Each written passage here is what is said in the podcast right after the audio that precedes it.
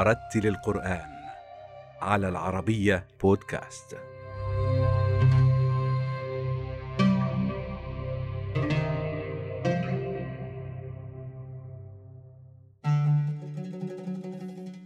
ولد القارئ الماليزي عبد الكريم بن عمر لأب حافظ للقرآن الكريم درس في أكناف الحرم المكي الشريف وفي هذه الأجواء الروحانية نشأ القارئ عبد الكريم وواظب على حلقات تحفيظ القرآن منذ الطفولة ليتنقل لاحقا بين مراكز ومدارس قرآنية مستزيدا من الحفظ وراغبا مقبلا على فنون القراءة والتجويد حتى بات قادرا على التصدر للإمامة. ولدت في مكة المكرمة ودرست التحفيظ في مسجد الحرام. كان الوالي رحمة الله عليه كان حريص أن أرافقه كل يوم. كان الوالي رحمة الله عليه كان يدرس في الحرم. فأنا كنت أرافقه دائما والحمد لله حبيت أجواء خصوصا في المسجد الحرام. ودرسنا هناك الحمد لله وإلى أن توظفنا في هذا المسجد المبارك. وأخدم في هذا المسجد المبارك قرابة 12 سنة. درست التحفيظ ثم تلقيت مع أحد القراء في مكة المكرمة للإتقان في التجويد ودرست بعض العلوم الشرعية هناك في الطائف أثناء عمري 15 سنة.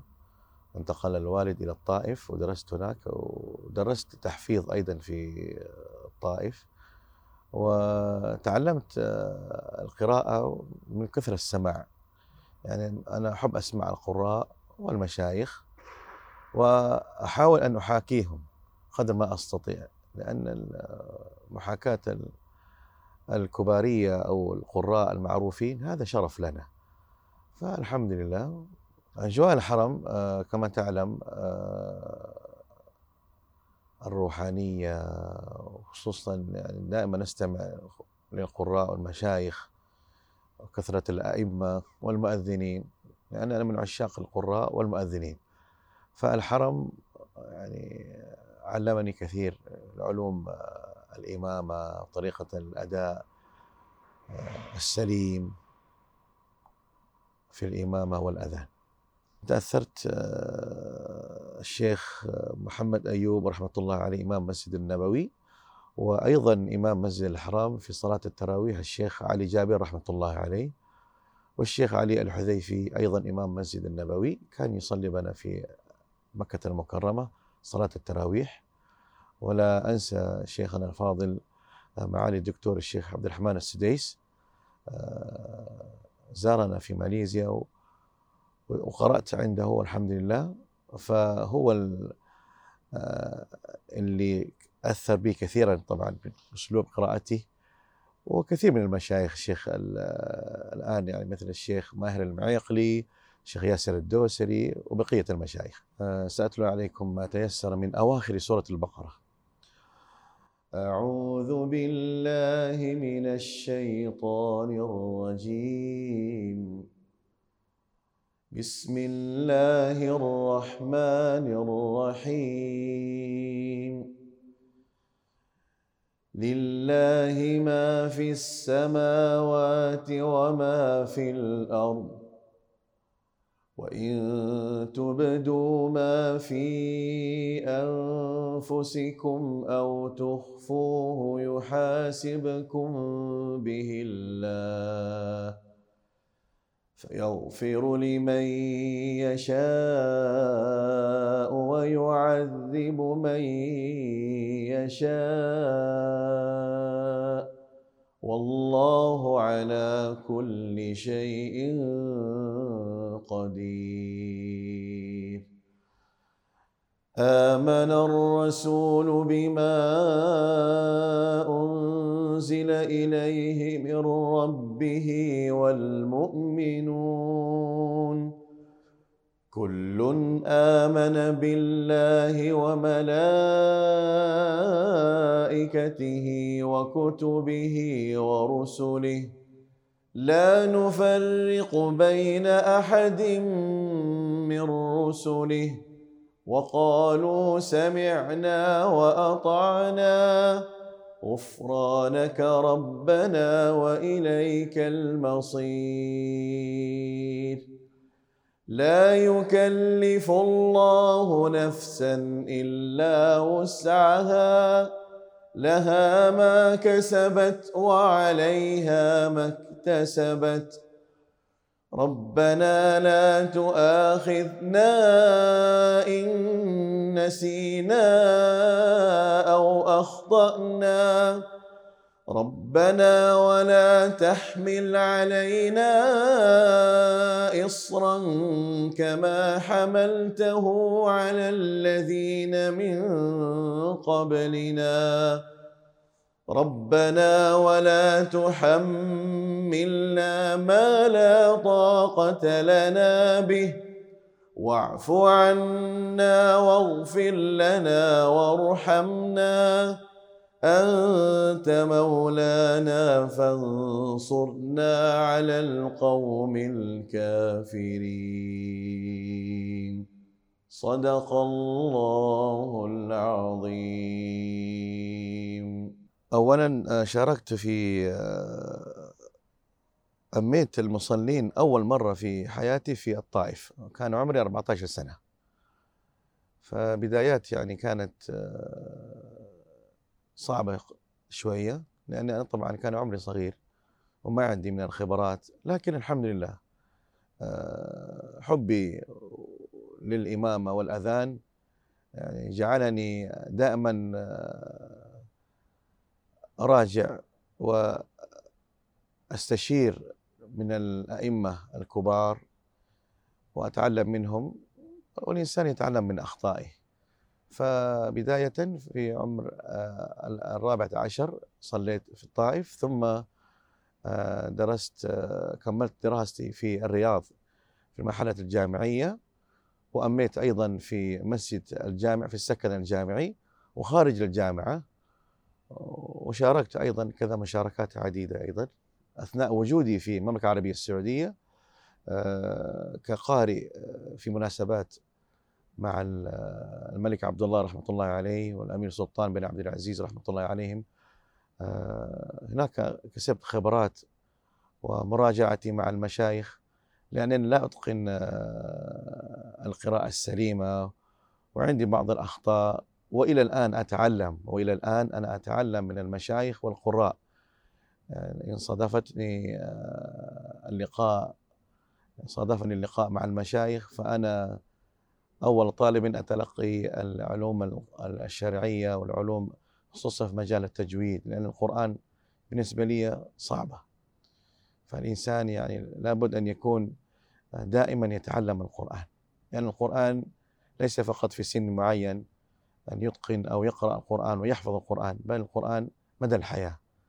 فأنصح يعني الجميع أنه دائما يتعلم ويتعلم إلى آخر الحياة. بعد تجربة في الإمامة بعدد من المساجد عاد القارئ عبد الكريم بن عمر إلى موطنه في ماليزيا دون انقطاع عن الحلقات والدروس والمناسبات القرآنية حتى أهلته تجربته إلى إمامة أكبر مساجد ماليزيا وهو مسجد السلطان صلاح الدين شاه المعروف بالمسجد الأزرق وهو أكبر مساجد ماليزيا وأبرز معالمها الإسلامية ونقاط جذبها السياحية. شاركت أيضا في مسابقات تحفيظ القرآن وشاركت أيضا في مسابقات الأذان. والحمد لله هذه خبرة يعني يعني الإنسان دائما يحاول أن يشارك في كذا مشاركة. وأتمنى أن أشارك أيضا مستقبلا في أي مسابقة لأن هذه يعني يرغب الواحد يراجع القرآن ويتعلم من زملاء ومن مشايخ حي على الصلاة.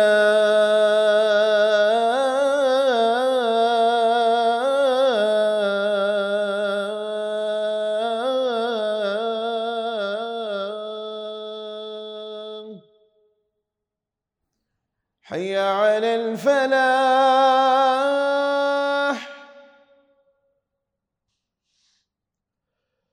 حي على الله